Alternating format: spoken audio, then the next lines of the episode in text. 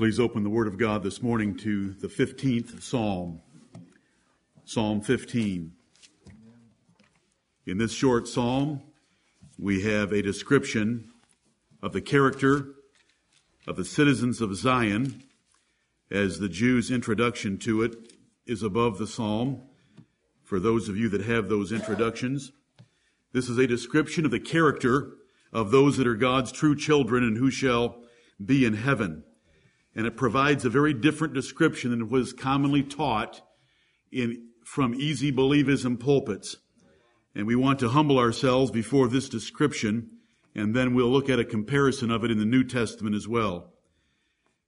For the glory of God and His Word, let's stand together as we read this psalm in unison. Psalm 15. Together. Lord, who shall abide in thy tabernacle? Who shall dwell in thy holy hill? He that walketh uprightly and worketh righteousness and speaketh the truth in his heart.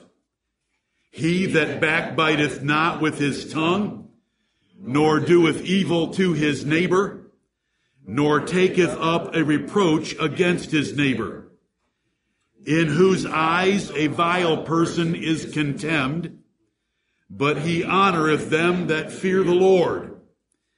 He that sweareth to his own hurt and changeth not.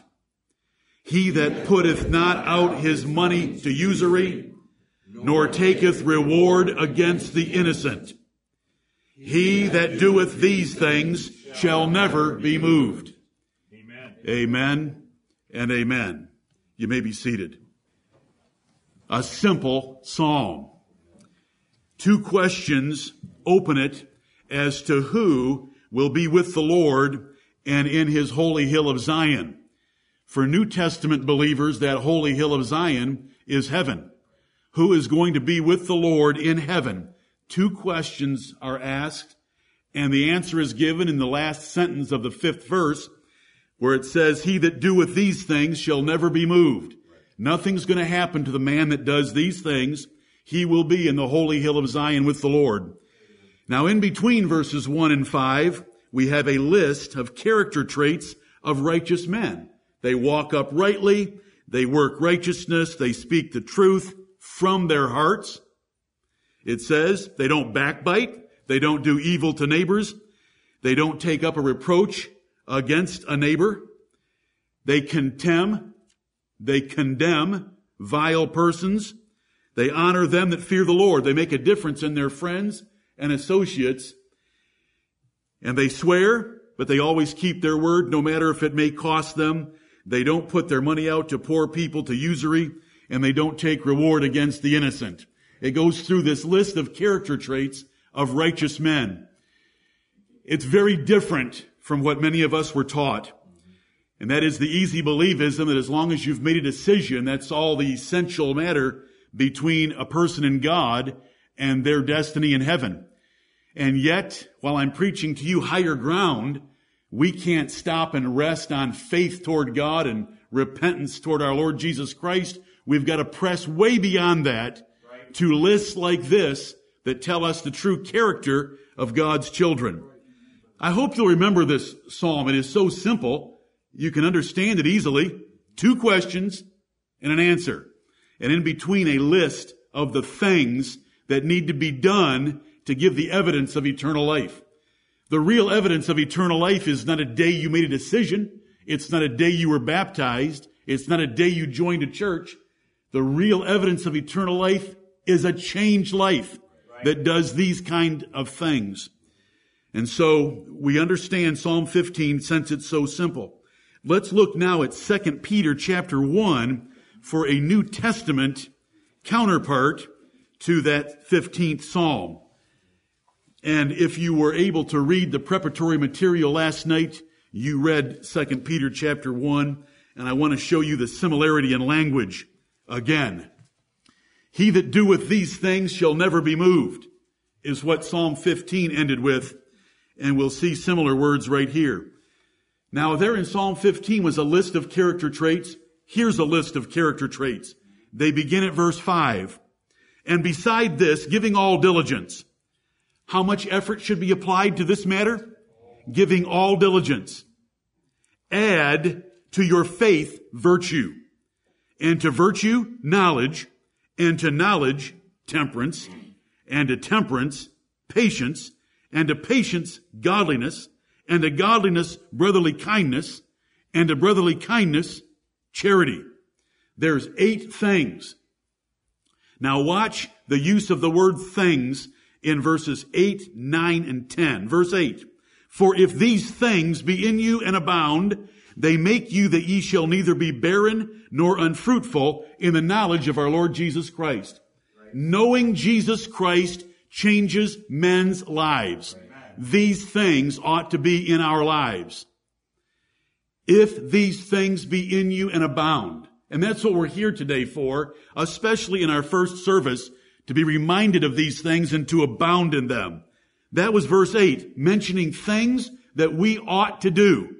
And we ought to give all diligence to doing them. Verse 9, but he that lacketh these things, a person that says he's a Christian but doesn't have those eight things, is blind and cannot see afar off, and hath forgotten that he was purged from his old sins. He's not looking toward heaven, which is far off, and establishing himself with the evidence of eternal life. He's forgotten that Jesus died for him. Because if a person really grasps and embraces the fact that the Lord Jesus died for us, these things we want to give back to him. Then verse 10, wherefore the rather? That word rather is there to say we don't want to be like the man in verse 9. Wherefore the rather, brethren, give diligence to make your calling and election sure. Now notice the words, for if ye do these things, ye shall never fall. For so an entrance shall be ministered unto you abundantly into the everlasting kingdom of our Lord and Savior Jesus Christ. This is the true gospel. It does not rest on a decision a baptism, church membership, even ministry. It rests on the character of a changed life. Those words are so weighty in the last part of verse 10. If ye do these things, ye shall never fall. This is how we lay up and store a good foundation against the time to come. We can't earn our way to heaven. Are you kidding? Our best righteousnesses are as filthy rags in the sight of a holy God. But these are the things that are the evidence of eternal life. And in 1 Timothy chapter 6, it's called laying up a good foundation against the time to come. You know, in one sense, 1 Corinthians chapter 3, there's only one foundation that can be laid, which has been laid, and it is Christ Jesus. From a legal standpoint, He's the only one that can pay for our sins. But from a practical standpoint, we can lay up a foundation every day of our lives with the evidence of eternal life. This is how you make your election sure to yourself. You know, when someone asks, how do you know you're one of God's elect? Turn them right here to this passage because it tells you how by doing those eight things. The first was faith. And we want to go way beyond faith. We want to add to faith virtue and to virtue knowledge and so forth. But those words at the end of 10, if ye do these things, ye shall never fall. In Psalm 15 it was, if ye do these things, ye shall never be moved.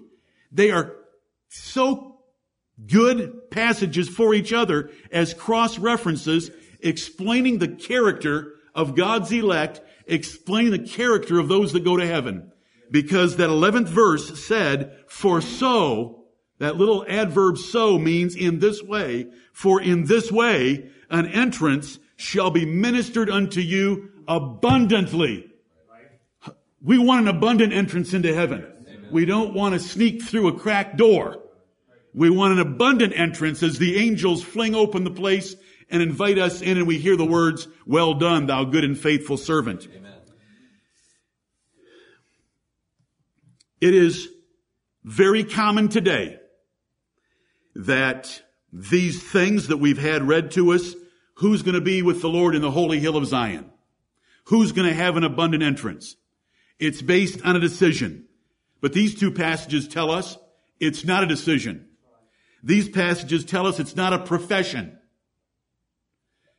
John would write in 1 John 2 4, He that saith, He that saith, I know him, and keepeth not his commandments, is a liar.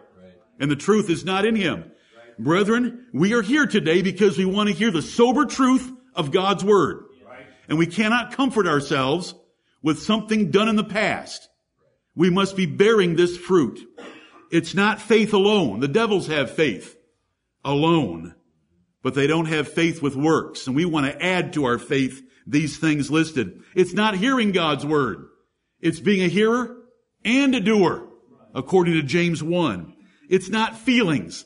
So many people feel this way and feel that way, but look at, there's no feelings in this passage. There's no feelings in Psalm 15. It's the character traits, the works of righteousness, the doing what is right that God expects of us. It's not looks. You know, we can come in here and wear whatever suits we choose, but that doesn't make us a Christian. What makes us a Christian and shows that we're true Christians are these things listed. It's not a ceremony. It's not a ritual. It's not baptism. It's not giving. It's not getting in the ministry. It's none of those things that are listed here. It is all moral character of how we live each day. I hope that you'll remember these passages and keep them together in your minds if you write cross references in your Bible. Beside 2 Peter 1.10 should be Psalm 15. Beside Psalm 15, verse 5 should be 2 Peter 1.10.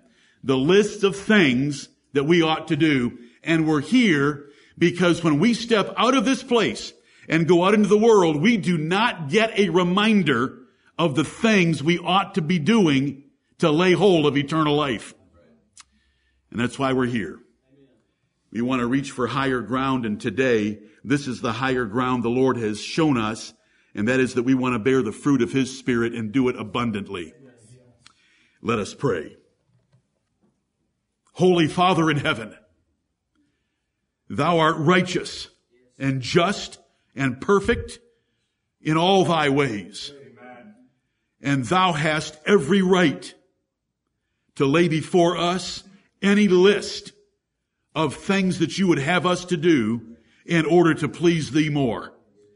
We thank thee that in our King James Bibles, there are lists given, like the two we have just looked at, O Lord, that you expect from us and that you tell us to give all diligence to these things and that if we do these things, we shall never be moved but we shall have an abundant entrance into your everlasting kingdom.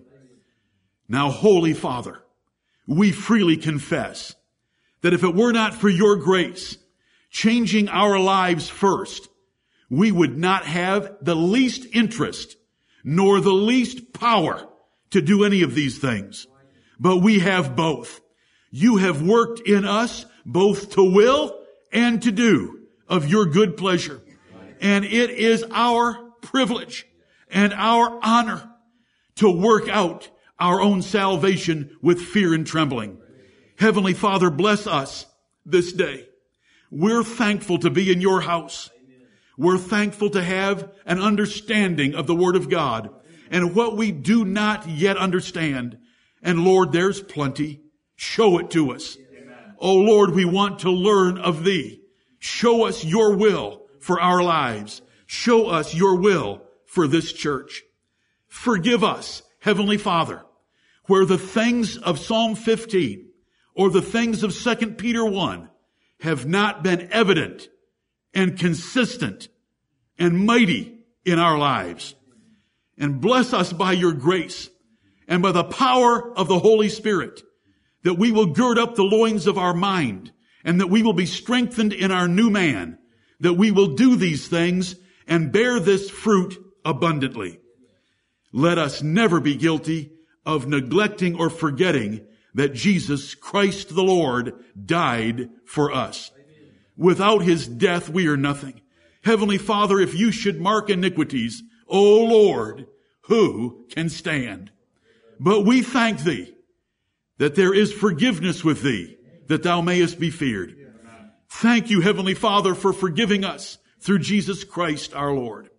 Bless us in this assembly by the working of your Holy Spirit in the preaching of the word and in the reading of it, that we will have an increase in our faith, that we will be convicted of our sins and foolishness, that we will be led to the paths of righteousness, and that you will make us go therein.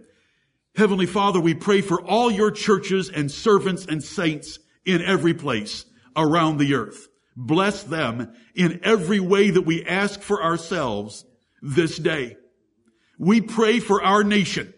We confess its terrible sins and its neglect and turning its back on thee. And we pray, Heavenly Father, for our leaders, for whom we give thanks that you have blessed us with the greatest nation on earth. And we are thankful for it and we are thankful for them, but we pray for them and we supplicate and intercede on their behalf because the, the most of them will not seek thee this day. But we seek thee for them, and we pray that you will protect them, bless them, and give them wisdom to lead this nation, that we, your people, might be protected within her. Heavenly Father, for every good thing that we have, we thank thee. We thank thee that we live in the upstate of South Carolina and all the blessings of this place on earth. We thank you for the rain that is falling outside to water the earth and to bring forth food for the sower and the eater. We are blessed abundantly. We're thankful for the health and strength to sit in your house at this time. We are thankful for religious freedom to do so without fear of reprisal or punishment. Heavenly Father, we are thankful for the Word of God that is a lamp to our feet and a light to our pathway Bless us today to preach it plainly and to believe it wholly and to go out of this place to serve thee better than we have before. It is in the name which is above every name, the name of our Lord Jesus Christ of Nazareth, the King of kings and Lord of lords, that we offer up this prayer and ask for your blessing upon us. In Jesus' name, amen.